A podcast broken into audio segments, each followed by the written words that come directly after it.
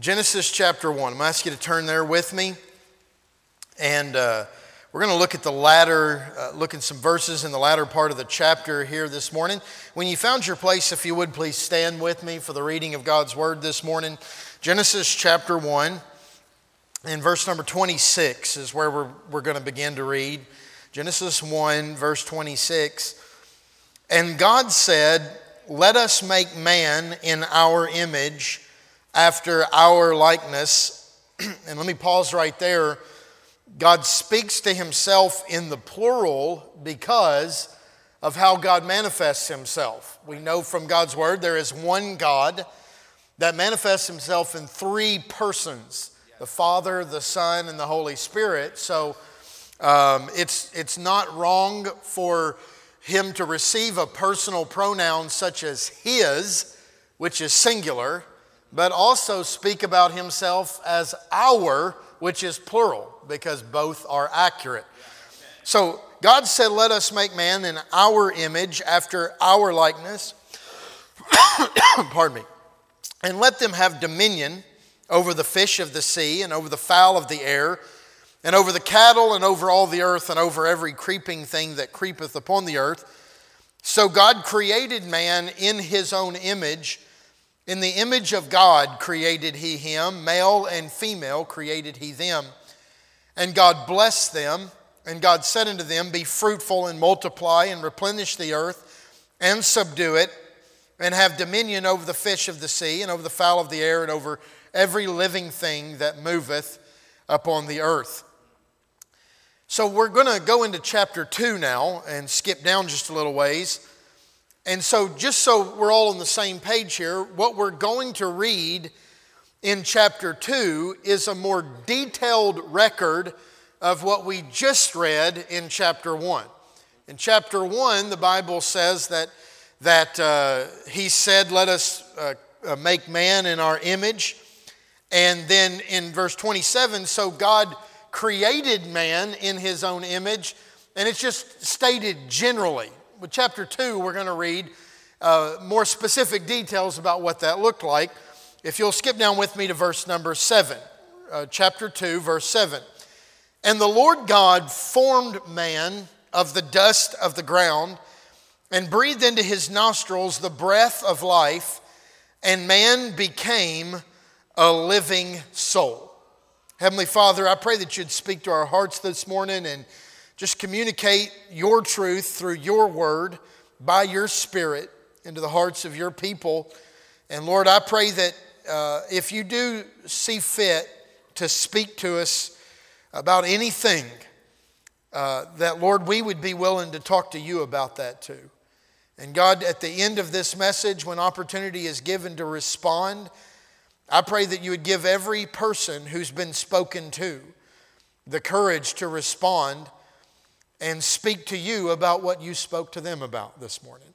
And God, we thank you for that opportunity and that you are that personal of a God who wants to have that conversation. And I pray that you'd do that today. In Jesus' name, amen. And thank you, and you may be seated. So God said that He created man in His image. And I won't have, I won't have time this morning to go into all that that means, that man was created in the image of God. But I, I do want to point out a couple things that God imparted into man that He did not impart into any other aspect of His creation that is completely unique to Him. It could only be God who could give out these things because these things only belong to God. One thing is something that God called dominion. Dominion means power or authority. And we know from God's word that all power belongs to God. All power comes from God. God is the only one who has authority to use or authority to give. And so, part of God creating man in his own image was giving God something that he called dominion or authority. If I could encourage you to look at it this way, another way of saying dominion would be um, authority in decision making. Authority in decision making. As a matter of fact, later on in chapter 2, we see a specific reference to man putting that God given dominion into practice when God caused all of the animals in creation to pass before him. Now, there's a name for that too. God making all of the animals to pass before Adam is called sovereignty. And God has that. God sovereignly caused all of those animals to pass before, before Adam. But then God told Adam, Adam, you name them. And whatsoever you name them, that's what they're going to be called. And that is God allowing man to exercise dominion or the authority in decision making or what you and I might call free will. God wasn't, God wasn't whispering in Adam's ear, that's a zebra. And Adam saying, I think we'll call that zebra. And then God whispers, giraffe. All right, that's a giraffe. It wasn't like that. No, God gave dominion to Adam, and Adam had completely free authority to make decisions, and God honored the choices that Adam made. As a matter of fact, we know that all scripture is given by the inspiration of God.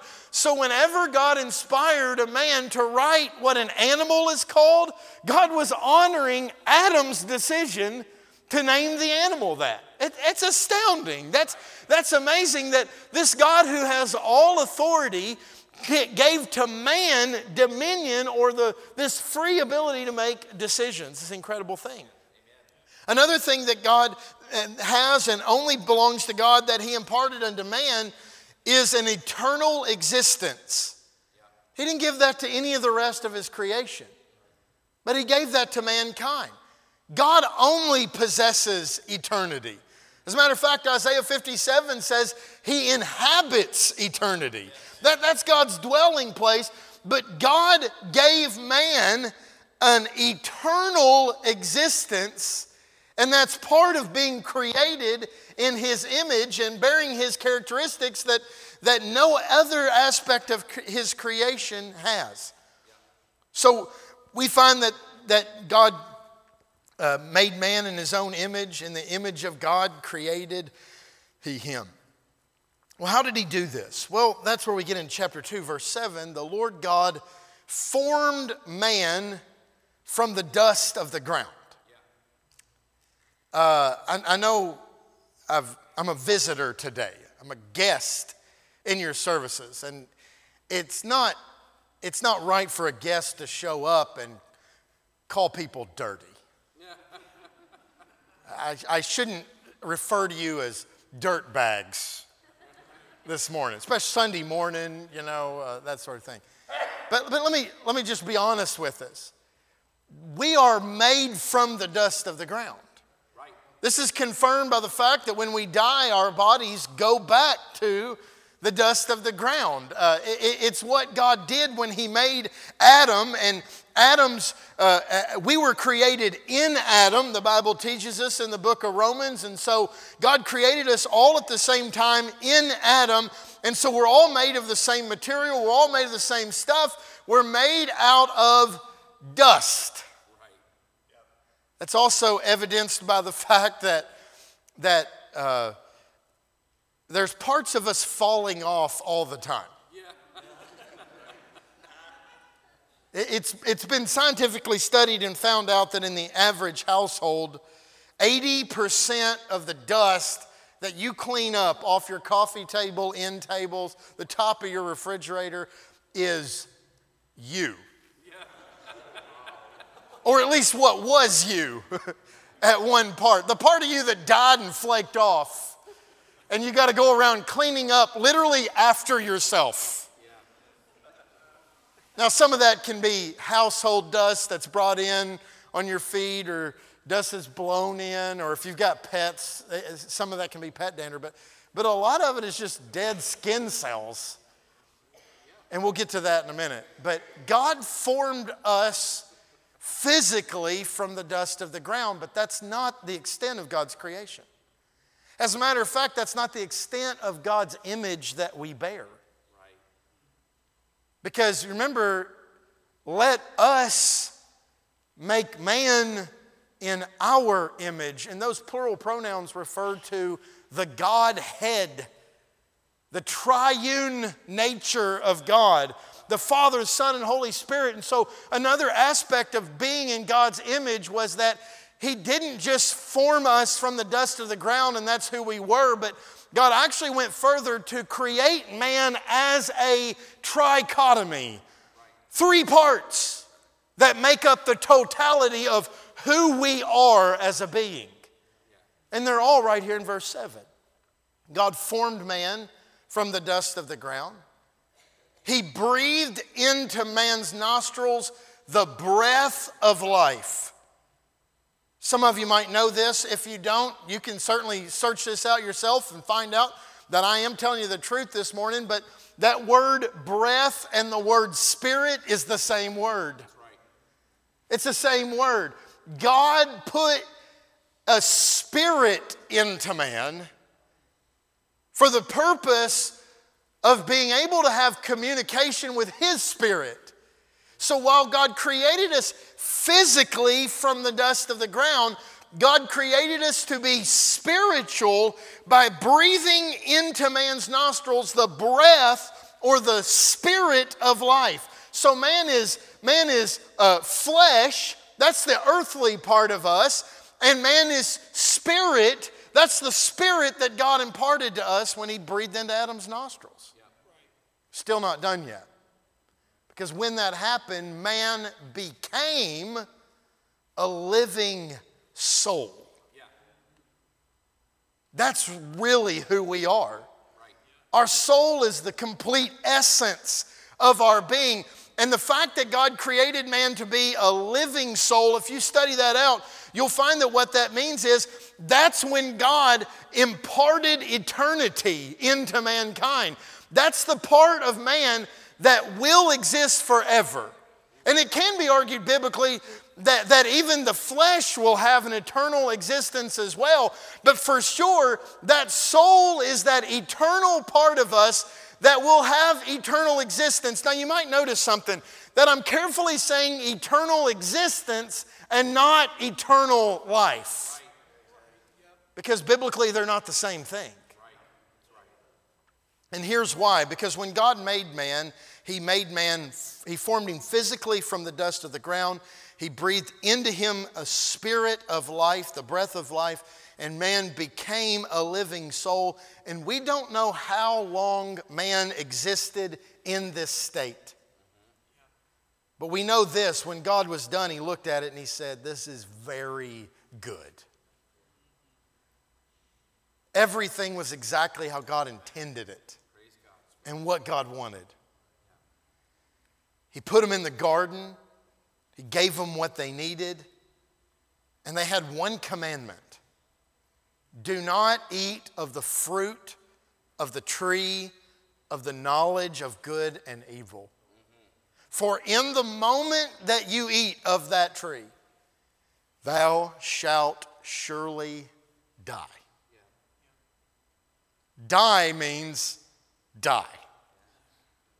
Biblically, the word death means separate. Death is always associated with separation. The reason we use the word death in our, in our tongue, in our language, for physical death is because of the belief that it's at that moment that the soul and spirit separate from the body. That's why death is called death. But there's more death involved that comes by sin than just physical death. It is a cessation of life. We know that for a fact. And God said that if you disobey the commandment that I've given you, that, that you will surely die. And so we don't know how long that time period went, but we know this that the Bible says in Genesis 3 that the serpent came to Eve in the Garden of Eden and he pointed out that tree and he tempted her with that fruit and she analyzed it and she looked at it and i'm just going to say that that here's another evidence of dominion at work because god had already stated his will but man had a will too and eve exercised her dominion And she ate of that fruit, and then she gave to her husband, and he exercised his dominion. He made his choice, and he ate of that fruit. And the devil had said, Now, if you eat of this fruit, you will not surely die. And I got to be honest with you, when you're reading through Genesis 3, if you're not understanding what's really going on here, you can almost think that the devil told the truth. Because, as a matter of fact, what the Bible says is it wasn't like a Snow White and the Seven Dwarfs story where they ate of the fruit and fell over, gone. As a matter of fact, the Bible says that when they ate of the fruit, their eyes were opened. Not closed in death, but their eyes were opened. And they were ashamed. So the question has to be asked did they, does sin really bring death? I mean, they didn't just fall over. Who was telling the truth, God or the serpent? Well, here's the reality of what was going on. Time has proven this, the Bible has proven this. The New Testament proves this that exactly what God said would happen did happen. The moment Adam ate of that fruit, the spirit that God created in him died, which means this man became separated from any communication or fellowship with the Holy God. The spirit was dead. Immediately, the body was dying. You say, that's hardly believable. I mean, I've read the Bible, preacher, and Adam lived like 900 and something years. Hang on just a second. Yeah, he lived 900 and something years. That's a drop in the bucket compared to eternity that he was meant to live. Yeah, it took longer for the process to happen back then, but it still happened. From the moment of sin, the spirit was dead, cut off. The body was dying, and the soul was immediately under the eternal condemnation of death. So, guess what? Body, soul, and spirit, death moved in on all three from the moment of sin. That's why, that's why Paul could say in Romans chapter 5 that so as by one man sin entered into the world and death by sin, so death passed upon all, for all have sinned.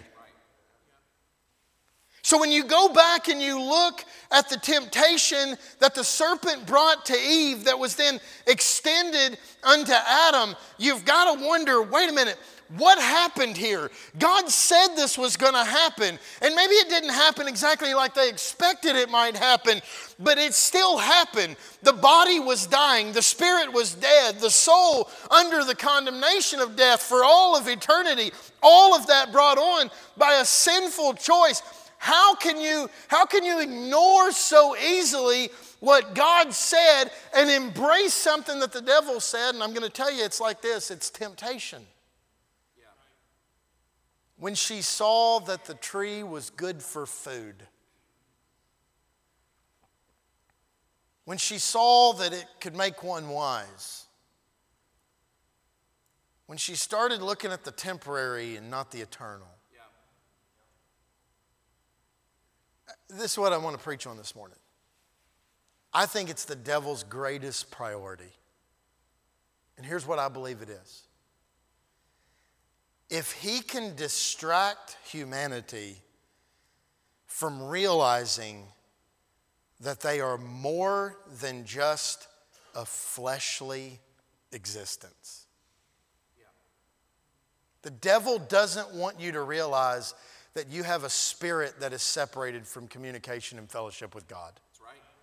The devil does not want you to realize that you are an eternal being with an eternal soul that is going to spend eternity somewhere. He wants to distract you from that. He, wants, he doesn't want you to think about that. He doesn't want you to recognize that part of you or feed that part of you or seek reconciliation for that part of you.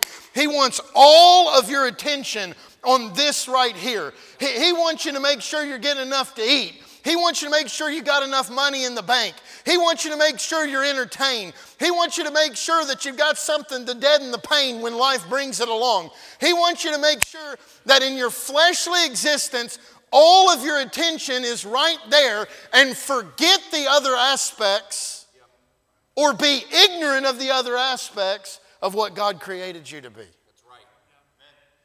That's why this world system is set up like it is.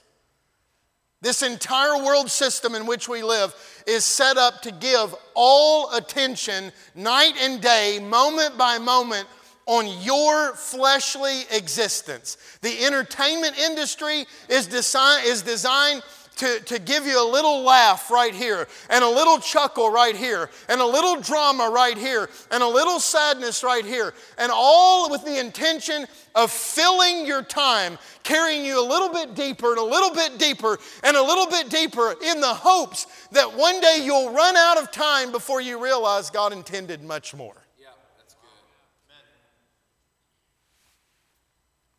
There's a lot of people that are missing out on a whole lot of their life. A whole lot of the fullness of what God created us to be and what God created us to have. And there's a lot of people that come to grips with the fact that there is a longing, there is something missing, that there, there's something that should be that's not there. And sure enough, the world and the flesh and the devil are right there to say, hey, this could be it, try this. And when it fails, there's immediately something else. Try this. And when it fails, immediately something like this. And it could be drugs, it could be alcohol, it could be an illicit sexual relationship, it could be an extramarital affair, it could be a number of things that are constantly being brought up saying, hey, this is what you're missing, this is what you're longing for, this is what you lack but they never satisfy. And the destination is never where we think it's going. And all of a sudden, when we find ourselves there, we're just as empty as we began, except more broken, more frustrated, more confused, more hurt. And it's because the devil's trying to hurt, hold a curtain up over two thirds of who we are as a creation of God. And just get us focused on this body of clay. Just on our flesh. Just this temporal aspect of our existence. And by the way, the weakest and least satisfying part of who God made us to be. Yes. And He's a master of distraction. He doesn't want you hearing the truth of the Word of God. He definitely doesn't want you to realize that death in all of its forms were remedied by Christ's death on Calvary. Right. Yes. He doesn't want you to realize that He took your physical death when His hands and feet were nailed to an old rugged cross and He shed His blood and gave up the ghost and died in your place. He doesn't want you to know that. he doesn't want you to know that he had the power to lay down his life and he had the power to raise it up again because that spirit of life is him. He doesn't want you to know that. He doesn't want you to know that whoever receives Christ by faith in what he did on Calvary and by his resurrection from the dead receives that spirit of life afresh and anew, and our spirit becomes alive in Jesus Christ. So that Paul could say in Ephesians chapter 2 and ye who were dead in trespasses and sins, and ye hath he quickened, made alive, is what that word means who were dead in trespasses and sins. He didn't want you to know that. He doesn't want you to know that to receive Christ as Savior is to change the eternal destination of your soul. From a separation from God throughout all of eternity to the knowledge that we're going to be in His presence. That where He is, there we will be also. Yes. Right. He didn't want you to know that. Because Jesus died, because He rose again, because He proved that He was victorious over death in Jesus, we can find life. And then He said this as if that wasn't good enough. In John 10, Jesus says this, but I am come that they might have life and that they might have it more abundant. Jesus said, I'm what you're looking for. Yep. I'm the fulfillment of every longing. Right. I, I, I, I not only can enable you to have a wonderful life on this earth, and I'm not talking about prosperity gospel stuff. There's still going to be hardships. There's still going to be rough times. But what I find out in my daily walk with God is He daily loadeth me with benefits. I mean, He fills up my cup time and time again. He puts food on my table in the presence of mine enemies. He walks with me. It's a glorious way to live, to walk with Jesus Christ once again. But I'm telling you, the, the, the material and the physical blessings that God provides me as His child are not to be compared with the knowledge that I have access into the throne room of God Yes. anytime I want to through my Savior Jesus Christ. Amen. That because He is my great high priest, I can come boldly under the throne of grace and obtain mercy and find grace to help anytime I need it. Yes. Amen. What a blessing that is. Yes. With this spirit now made alive, I get to walk with Him, I get to talk with Him, I get to have fellowship with Him. I know He's real, I know He's alive. Yes. I know he's coming back because we talk every day. And it's not a one sided conversation, but I talk to him and he talks to me.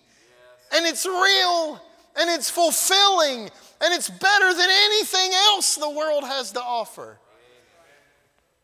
And then there's the peace that fills my heart of every night when I put my head on the pillow, knowing if I don't wake up in the morning, I know where I'm going to be. I know where my soul's headed. I know where my eternal existence is going to be because He promised, He promised that for God so loved the world that He gave His only begotten Son that whosoever believeth in Him should not perish but have everlasting life. Amen. That's the best news I can give you today. So now I got to ask you a question Are you deceived? Are you distracted? Or do you have what I'm talking about? Do you know, as I'm preaching this, uh, is there something in you that goes, I know exactly what he's saying because I have the same thing? Or are you sitting there this morning going, I, I, I just don't know anything more than the mundane day to day? Because I'm telling you, there's a Savior who's alive and wants, wants you to be so much more than just a meaningless, meaningless existence. He wants your life to have purpose. He wants you to have His full joy. He wants you to have peace that passes all understanding. He, he wants you to know that. And if you don't know that, is it possible that you don't know that because the devil's distracted you to look at your life as just this, just this existence in a, in a temporal world of a temporal flesh, and nothing's being done with the spirit and the soul? Okay, can we take it a step farther? I won't wait for you to answer. I'm going on. Go ahead. Thanks for asking, by the way. What are you doing to nourish every aspect that God created you to be? I dare say if I went to your house right now, I'd find food in the refrigerator in the pantry because your body needs that to live. Well, maybe not everything in your pantry, Yeah. but it needs food. You probably have access to water or something liquid because your body needs that. We know what it is to take care of our flesh. In Ephesians 5, no man ever hated his own flesh, but he loves it and he nourishes it and he cares for it. Well, I'm asking the question this morning if God made us more than just flesh from the dust of the ground, God created us spirit and soul as well, what would we find in our everyday life that is there on purpose for the nourishment of them? Now, in a way, I get to preach to the choir this morning, in a way, literally.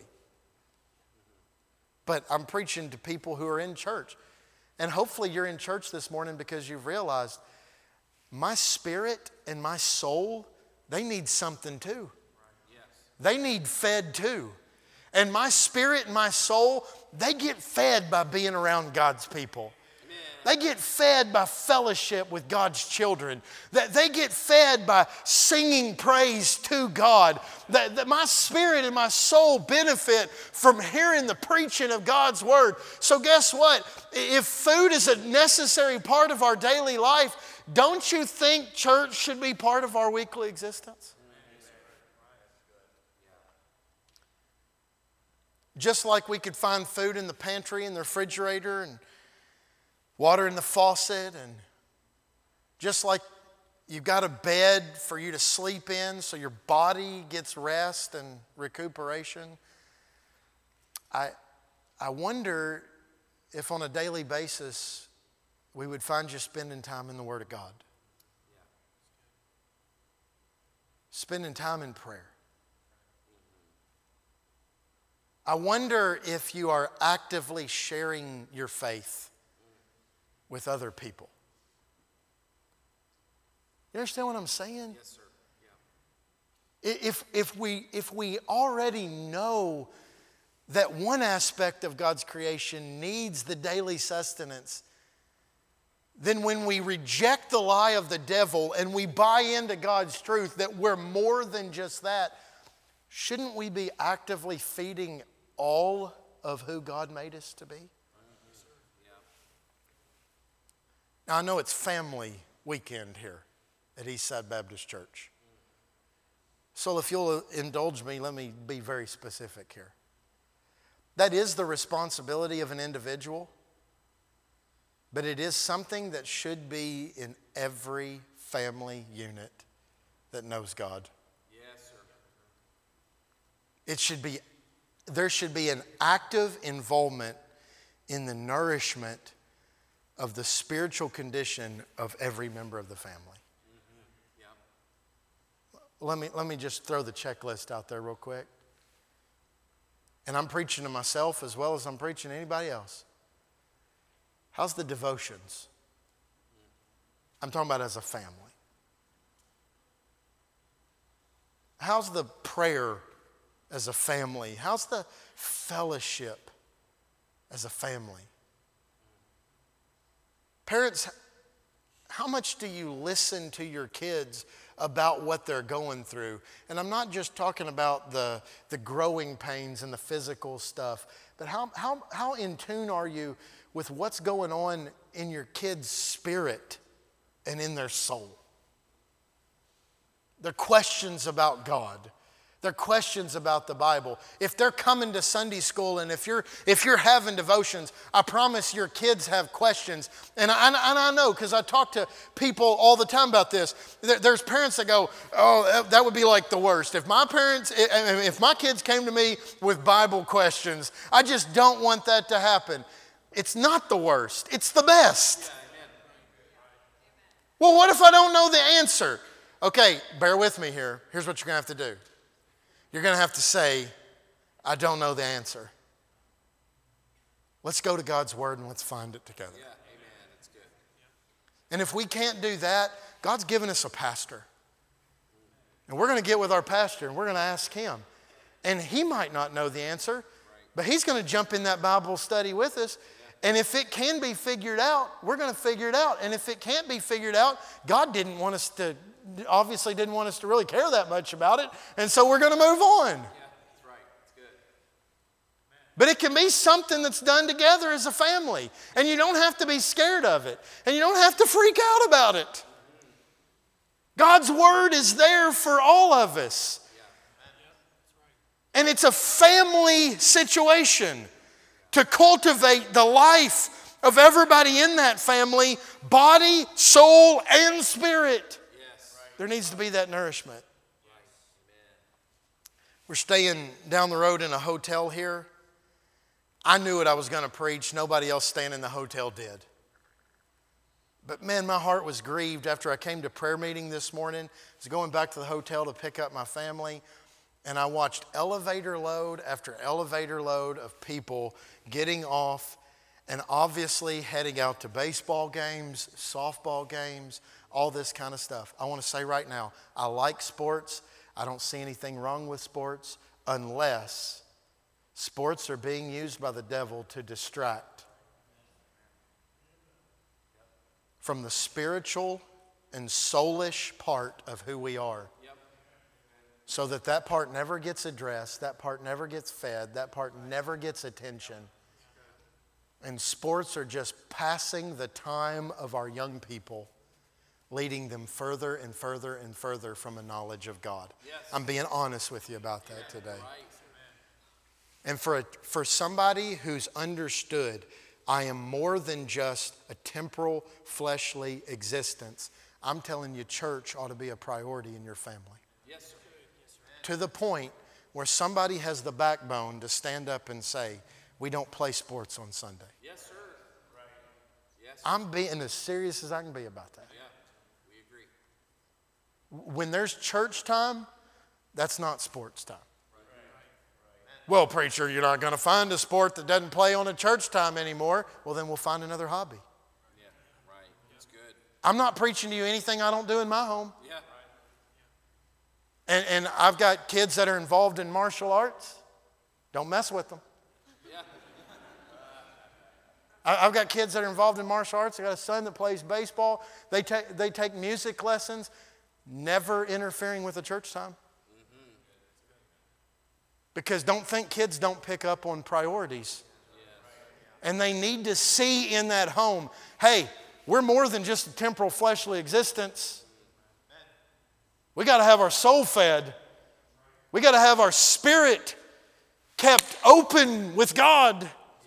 So there's some things that we need that we can't we can't deny, we can't reject, we can't forget about and just go through the routines of life. No, no, the devil is happy, the world is happy, the flesh is happy if that physical existence is all that gets the attention. Yes, sir. But I'll tell you where life really thrives is when everything God made us to be is getting all of the attention, mm-hmm. all of the nourish, nourishment, all of the encouragement we need. And all of a sudden, a person feels whole, Yeah. a person feels complete. Life does have purpose and meaning. There's an excitement of getting up every morning and realizing God's got something today. God's got something great today. God's got something wonderful for me. God's got something wonderful for my family. I can't wait to see what God's going to do today, but I'm glad I get to know Him. I'm glad He's told me in His Word who I am and how I can be what He wants me to be. Yes. But I'm just telling you, if you listen to the devil, he will do his best to distract you from the things that really matter and eternally matter and put in a bunch of substitutes that will never amount to a hill of beans. Yes, sir. Sometimes that means giving hard answers to questions. My son's sitting here. I'm going to talk about him for a minute, embarrass him just a little bit. But he, he loves baseball. I like baseball. He might have got that love for baseball from me. So after leaving a baseball game just a few weeks ago, We're in the car, we're driving, we're going to go get something to eat. He says, Dad, I got a question for you. I want you to answer me honestly. I said, Okay. Do you think I would make it in the major league? And I said, Not a chance. Isn't that what I said? I said, Not a chance. And I know some of you right now are cringing. You're destroying his dreams. No, I'm trying to raise a kid that lives in reality. I'm on a public high school basketball coaching staff. And sometimes I'm the guy that has to sit down with the kid who's going into his senior year and not one school has ever taken a look at him. They don't even know he exists. And his greatest goal is to play in the NBA. And he's walked around in a public high school for three years, going into his fourth year, with posters all over the walls that say this, and I quote Never let anyone tell you to give up on your dreams. And I'm the guy that has to sit down with him and tell him, You need to give up on your dream. and then I show him the numbers 0.03% of high school varsity basketball players ever make it in the NBA. That doesn't mean you can't have a rich and rewarding life. But you're going into your senior year, not, there's not a college that even knows you exist. That's not a good sign. No. It's not impossible. But what I try to tell them is this there's other rewarding things in life yeah. than just following this sport until it dumps you on your head. And I'm only saying this because this is the bold reality of where, what I've seen so many times now. You follow this sport until nobody wants you to play for them, and it's the only thing you know, and it dumps you on your head. And all of a sudden, I'm getting a phone call going, Life is not what I thought it was going to be, and I have no idea what to do.